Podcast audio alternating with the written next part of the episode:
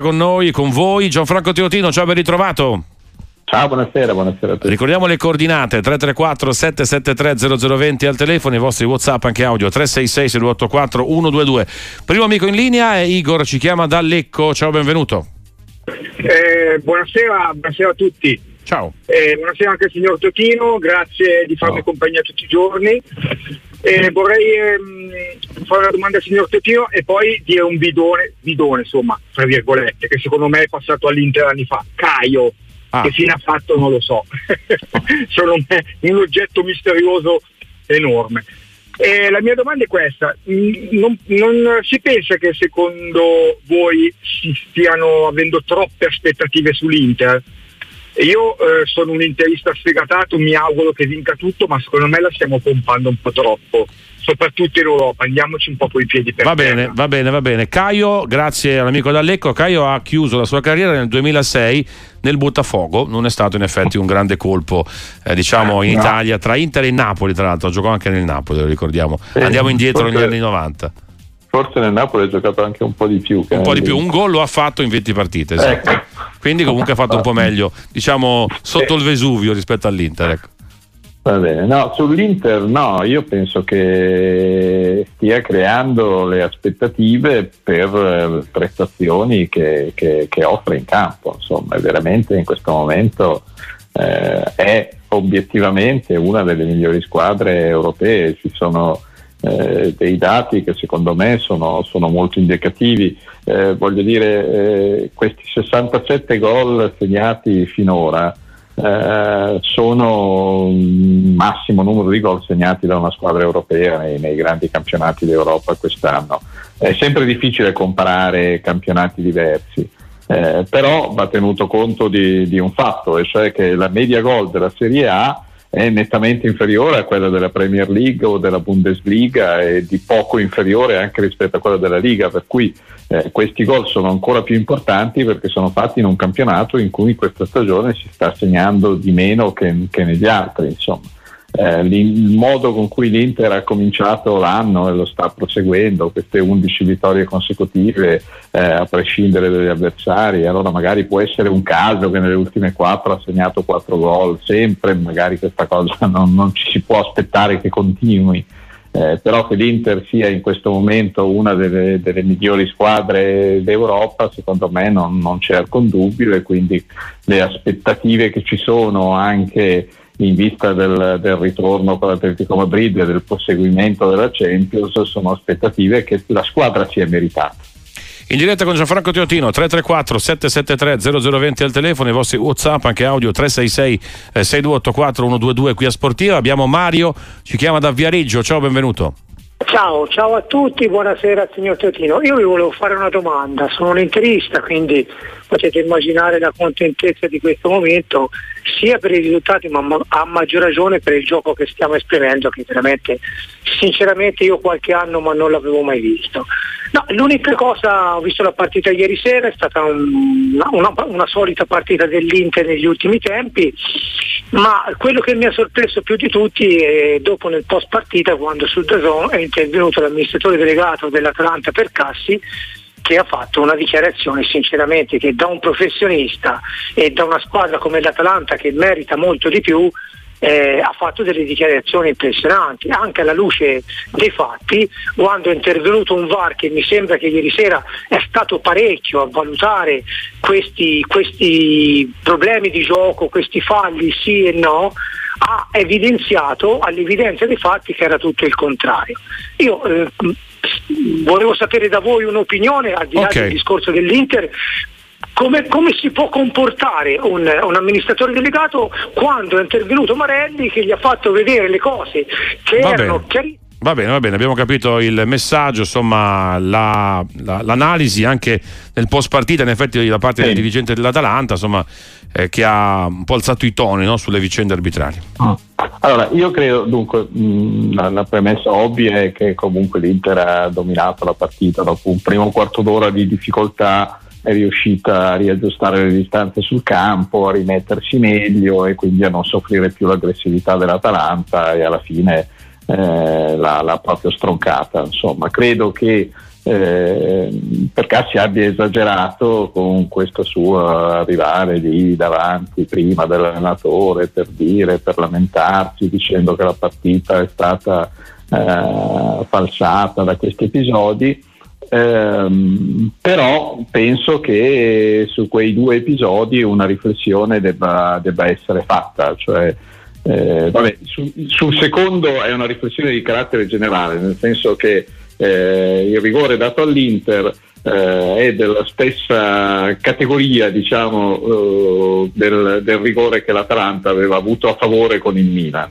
Eh, quindi chi, chi, di rigore strano ferisce, di rigore strano perisce, insomma sono rigori all'italiana eh, che però quest'anno almeno vengono uniformemente dati da tutti gli arbitri in tutte le partite del campionato italiano. Eh, sono situazioni in cui eh, in campo non ci si accorge di niente, nessuno reclama. Eh, nessuno aveva visto il fallo di mano di Atebor, così come nessuno aveva fatto dei grandi, solo un paio di mani alzate degli attaccanti avanzini eh, sull'intervento eh, durante Atalanta-Milan eh, e però sono, di, si usa il VAR come ingranditore, come eh, microscopio si, si, si, eh, e quindi si danno questi rigori. Eh, L'Atalanta ne ha avuto uno favorevole che io non avrei mai dato col Milan, ne ha avuto uno contrario che io non avrei mai dato con l'Inter. Eh, però diciamo che quest'anno tutti gli arbitri italiani arbitrano così, per cui di questo assolutamente non ci si può lamentare. Eh, sul primo episodio invece mi restano tantissimi dubbi, nel senso che mm, io non, non, non, sono nemmeno sicuro eh, che davvero non sia un effetto ottico quello della mano, mm, della mano di Miranchuk. Eh, e comunque anche se avesse colpito la mano non sono nemmeno sicuro che non sia stato fatto fallo da bastoni su Miranchuk, nel senso che quello è un contratto di gioco e per me non deve, non deve essere fischiato niente né in un senso né nell'altro, l'azione è proseguita e l'Atalanta ha fatto gol, per cui secondo me mh, mm, annullare quel gol eh, è, stato, è stato un errore, dopodiché ripeto Uh, L'Inter ha strameritato la vittoria e per Cassi ha un pochettino esagerato, insomma poteva far fare queste, queste osservazioni eh, in, in, un altro modo, in un altro contesto.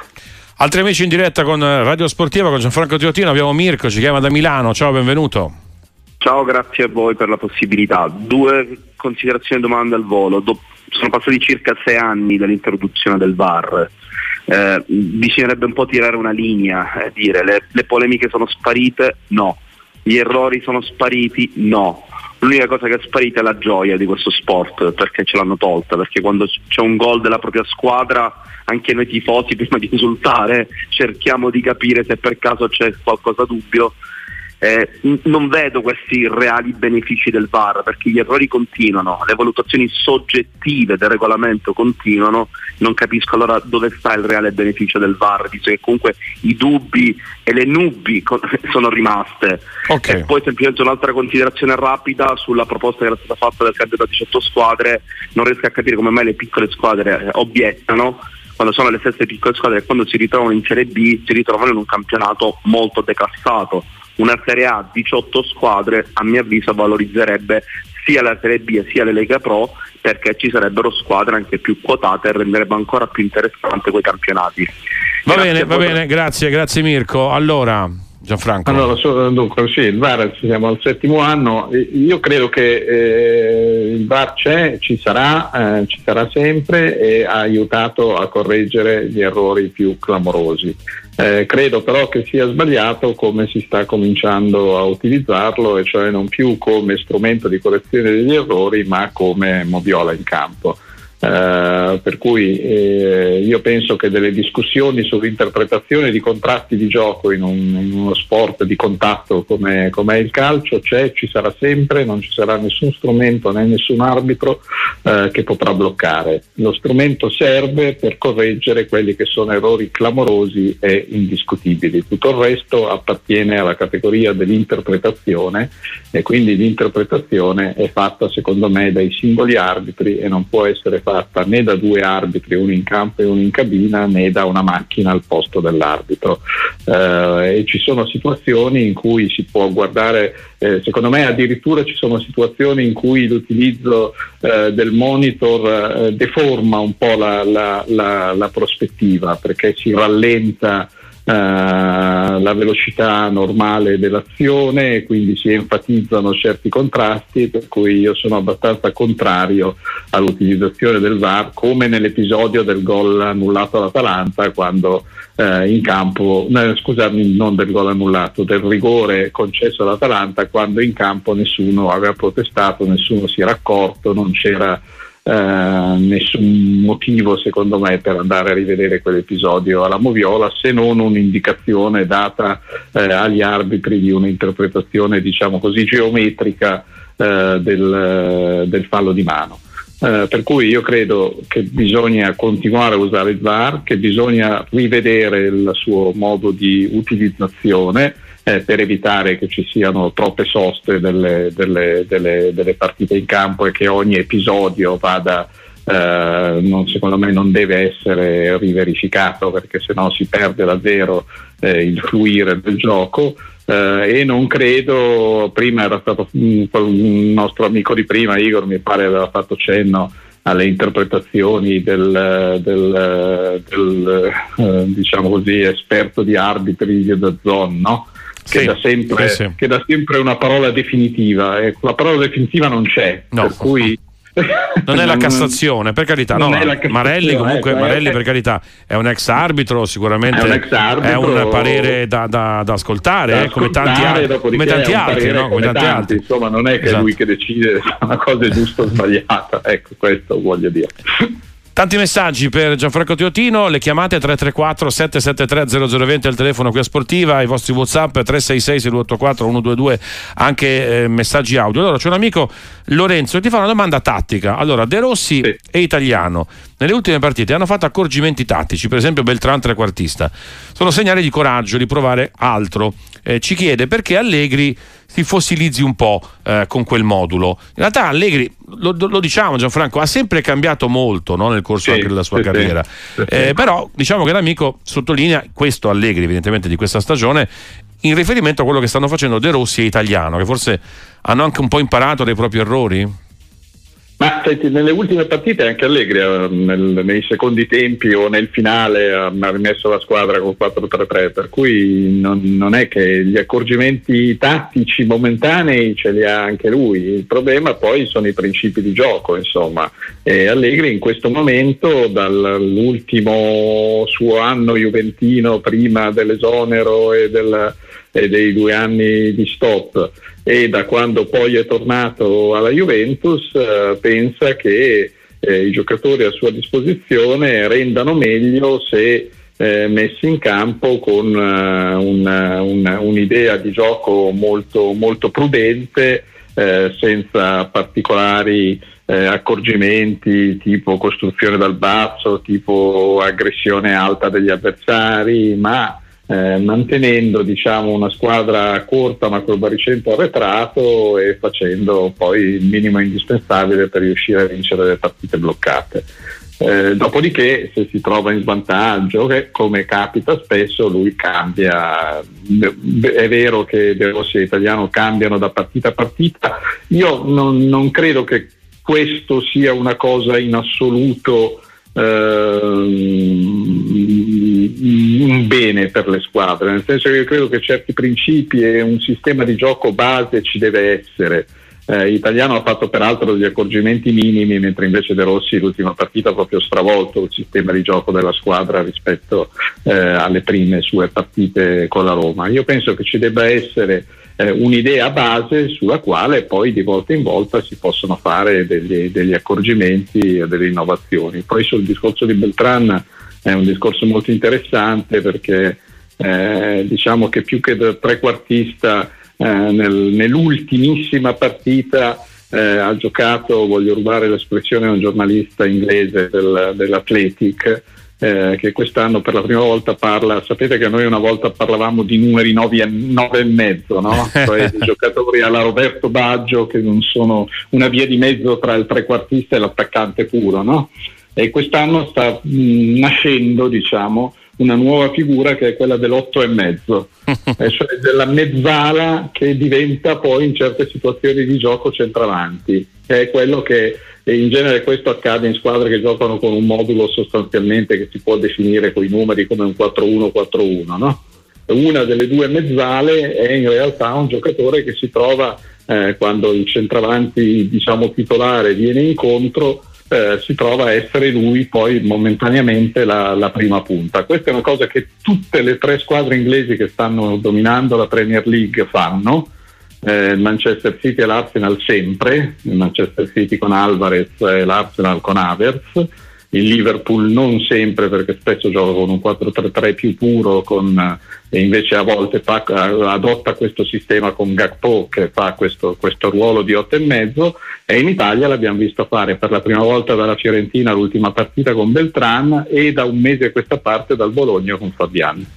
Intanto abbiamo Marco, ci chiama da eh, Benevento, benvenuto a Sportiva, ciao. Ehi. Buonasera, allora eh, due considerazioni, la prima io sono un tifoso della Juventus no?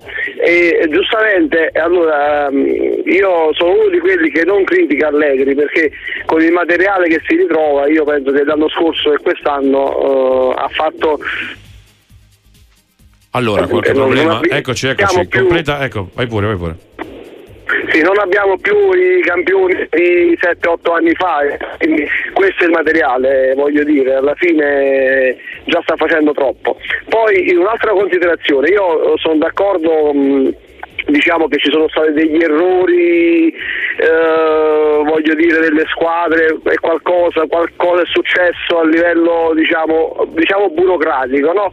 Facciamo così, però io sento sempre di più additare la Juventus come una squadra che ruba e che fa che dire. Allora se ci sono squadre, eh, poi io sento la considerazione del signor Teotino che eh, mi piace molto insomma quello che pensa. Però io dico, se ci sono le regole e la Lega potrebbe dire vabbè allora tu hai 300 milioni di debiti, non ti puoi iscrivere al campionato. A me io sono più contento, ma non che poi fanno iscrivere queste squadre come l'Inter, eh, la Juventus stessa, il Milan, qualcun'altra squadra che ha debiti e poi okay. le squadre che, caso, che casomai vincono onestamente secondo noi il Napoli, io sono in campagna e quindi essendo le radio napoletane, siamo sempre i ladri, i ladri, i ladri. Allora, va, bene, va bene, va bene Marco, va bene. No, noi non parliamo di ladri per carità, non siamo certo a fare i processi qua, non con questi toni per carità, poi le chiacchiere da bar le lasciamo al bar. Comunque Gianfranco. No, poi non, non, non, ormai voglio dire, non se ne parla più da tempo. Diciamo. No, ma poi in questo qua è la relazione, credo che sia in relazione, credo che sia in relazione al discorso proprio,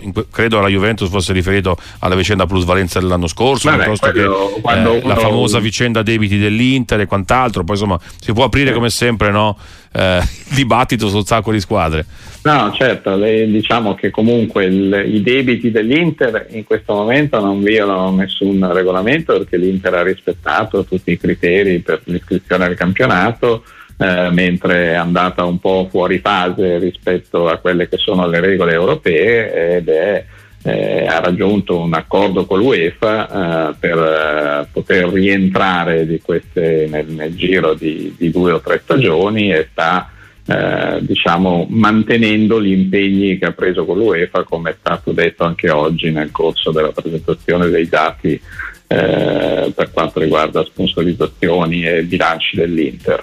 Eh, la Juventus eh, per quello che è stata fatta è stata invece che, che non era eh, diciamo in linea con le regole è stata giudicata dalla giustizia sportiva e ha subito eh, una, una, sanzione non solo amministrativa ma anche sportiva con la decurtazione dei punti per cui mi sembra poi dopo si può discutere naturalmente se le regole di oggi sono sufficienti per mantenere il nostro calcio sostenibile eh, oppure no. Insomma, questo è un dibattito aperto e in questo dibattito credo che rientri anche il discorso che faceva prima quell'altro nostro amico sulla Serie A 18 squadre. Io eh, sono abbastanza favorevole alla riduzione di due squadre di Serie A ma per il benessere generale del sistema più che per il fatto che due squadre in più eh, renderebbero la Serie B e la Serie C migliore, non è tanto così, ma secondo me starebbero tutti meglio e anche le piccole squadre, certo eh, ci sarebbero due squadre in meno piccole in Serie A, ma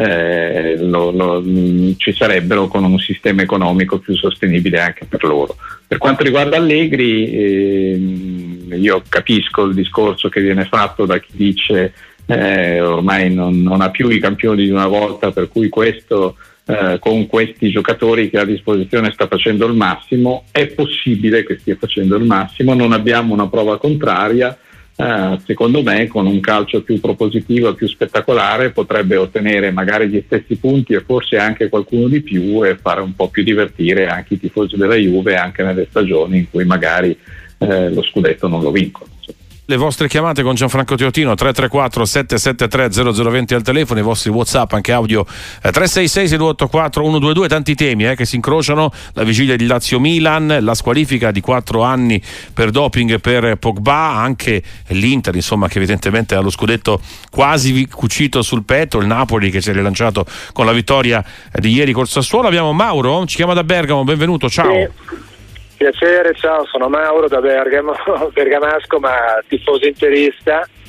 Volevo soltanto dire la mia su quelle che possono essere state le polemiche di ieri e condividere, sentire l'opinione del, del signor Teotino che, che ringrazio come ringrazio voi.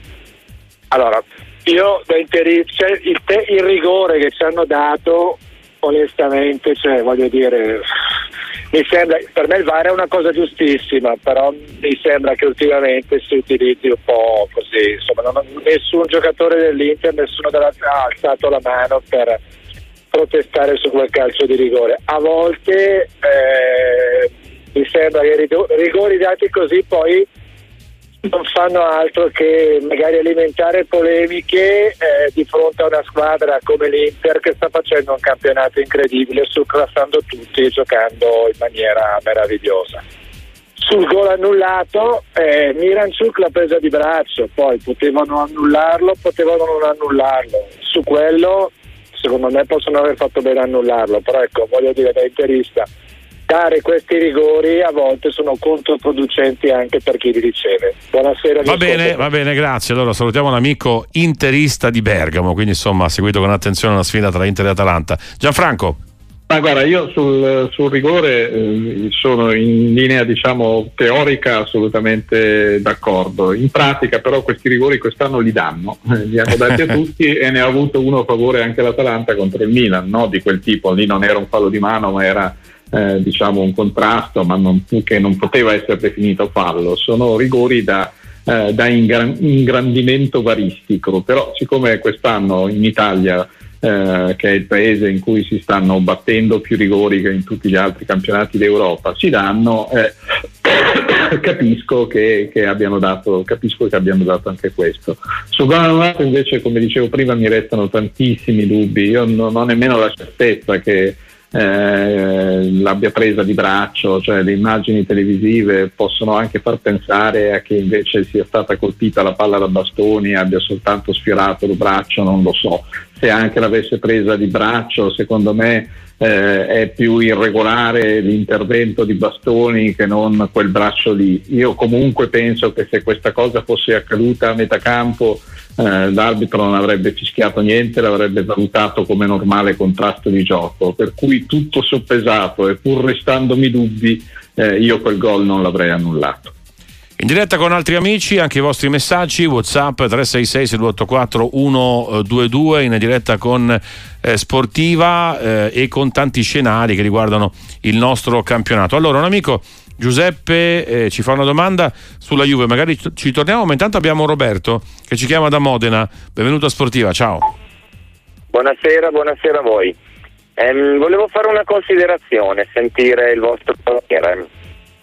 Dopo Prego. Milan e Inter, io penso che l'Atalanta farà fatica tantissimo a mantenere la Champions per confronto a Bologna, Roma e Napoli non ha attacco. L'Atalanta gioca con De Ketteler, Miranchuk che faranno 4-5 gol all'anno in due. Scamacca è un mezzo blef, quest'anno non va, Lukman che è quello che tra virgolette dovrebbe avere in gol no. Sì, allora qualche problema. Comunque abbiamo capito il senso della domanda. C'è anche Touré comunque nell'Atalanta, eh? non lo dimentichiamo. Gianfranco.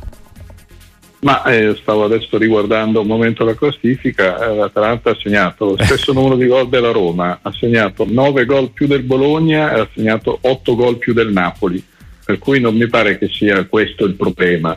Um, il problema dell'Atalanta finora è che almeno nel girone d'andata eh, non aveva vinto nemmeno uno scontro diretto con queste squadre che lottano uh, per la Champions, che nel girone d'andata l'Atalanta ha perso col Bologna, con la Fiorentina, con la Lazio e col Napoli, anche col Torino se vogliamo aggiungercelo. Uh, aveva soltanto pareggiato con la Roma. Nel girone di ritorno ha riaggiustato i conti con la Lazio, anche passando in vantaggio come, come, differenza reti e vediamo cosa farà con le altre antagoniste a partire da questa partita fondamentale che c'è domenica sera tra, eh, tra Atalanta e Bologna. Eh, io credo che sarà una lotta aperta fino alla fine. Eh, ho, ho, ho, dall'inizio del campionato penso che eh, rispetto a ehm, Atalanta Bologna Uh, Roma e Napoli uh, abbiano qualcosa in più a livello di, di organico. Uh, il Napoli però mi sembra troppo indietro in classifica, per cui io a questo punto darei come leggermente favorita per il quarto posto la Roma e se ci fosse anche il quinto posto Champions secondo me se lo giocheranno Atalanta e Bologna. Queste sono le mie già queste sono le ho fatte diciamo a fine febbraio queste sono le previsioni. Vedremo vedremo. Beh, siamo quasi a marzo ormai quindi insomma davvero vicinissimi. Anzi oggi è il giorno addirittura dell'anno bisestile. Allora Antonio sì. da Catania benvenuto a Sportiva ciao. Grazie, buonasera, eh, sono Antonio da Catania. Ciao, ciao, Intanto il codice per la trasmissione ormai forse è riduttivo farvi. Comunque grazie. siete sempre bravi per professionalità e imparzialità, te lo lasciate devo dire. Eh, faccio una premessa se permettete per una domanda. L'Inter, io sono un tifoso della Juventus, sfegatato, però quest'anno l'Inter, lasciatemi dire che stramerita lo scudetto perché gioca bene al calcio e non ci sono più scuse. Io semmai voglio, voglio fare una considerazione che quanto riguarda la Juventus, è una domanda anche a voi. La Juventus quest'anno la squadra è quella che basta, lasciate in pace Allegri. Eh, qualche settimana fa si parlava di sorpasso del Milan e eh, mi sa tanto che il Milan forse ha, ha accelerato troppo in curva ed è sbandato. Quindi Monza Milan Docet, come dire, non, non, non diamo tutta la colpa ad Allegri. Allora io vi faccio una domanda. La Juventus, se avesse preso nel mercato a Berardi, avrebbe avuto qualche punto in più in classifica. Vi okay. ringrazio, vi ascolto. Va bene, va bene, grazie. Tra l'altro questo è un messaggio, l'amico di Catania Antonio, mi collego anche all'amico Giuseppe che diceva insomma che eh, sente dire il materiale a disposizione di Allegri viene giustificato tutto, la società però che ha speso di più negli ultimi cinque anni non è che si, chi si occupa di mercato eh, ha toppato clamorosamente, quindi Giuseppe la pensa in maniera diversa. Come dire, siamo davvero sicuri che il materiale a disposizione della Juventus eh, sia, non sia di altissimo livello? Ecco. Domanda da due punti di vista, Gianfranco. No, eh, per me è di, di, alto livello, non di altissimo livello, ma è certamente di alto livello, altrimenti la Juventus non avrebbe il monte ingaggi più alto del campionato. Ora l'Inter la sta raggiungendo, ma per ora, ancora adesso, la Juventus ha il monte ingaggi più alto del campionato, per cui ha molti giocatori che guadagnano tanto perché hanno una carriera eh, alle spalle molto, molto importante. Poi eh, alcuni di questi giocatori, penso soprattutto a Alexandro che è uno degli stipendi forse più sproporzionati rispetto alla resa, eh, sono in una fase diciamo un po' finale della loro carriera ehm, e quindi non, non, non, stanno dando quello che avrebbero potuto dare. Sul mercato sì, la Juventus ha speso, non ha speso molto, ha fatto molto questo lavoro sui giovani con la seconda squadra che è un ottimo lavoro, eh, però alcune operazioni, molte operazioni le, le, le ha proprio sbagliate, insomma nel senso che eh, a parte l'operazione ritorno di Pogba di cui oggi ovviamente si riparla perché è arrivata la squalifica ma molti giocatori eh, che la Juventus ha preso penso a Kostic pensando che potessero dare eh, un qualcosa di diverso lo stesso UEA finora è molto molto deludente insomma per cui molte operazioni sono state operazioni sbagliate e ehm, devo dire obiettivamente che eh, finora, ma anche in questi due anni di Allegri, non c'è nessun giocatore che è molto migliorato da, so, sotto la guida di Allegri in questi, eh, in questi due anni. Eh, gli stessi giovani che sono entrati, eh, diciamo che eh, boh, non, non, tutti poi eh, hanno dimostrato di essere così bravi come magari era sembrato nelle prime partite, adesso a parte poi eh, l'episodio particolare di Fagioli con eh, quest'altra squalifica, insomma. Eh, adesso vedremo come andrà Ildiz, però che soprattutto i giovani più bravi, penso a Sule, stanno maturando altrove. Insomma. Io tutto considerato penso che Allegri in questi, in questi due anni eh, questi tre anni, anzi questo è il terzo, avrebbe potuto fare qualcosa di più. Grazie davvero, grazie davvero Gianfranco Teotino, ai prossimi appuntamenti in diretta sportiva, un saluto. Ciao, buonasera a tutti.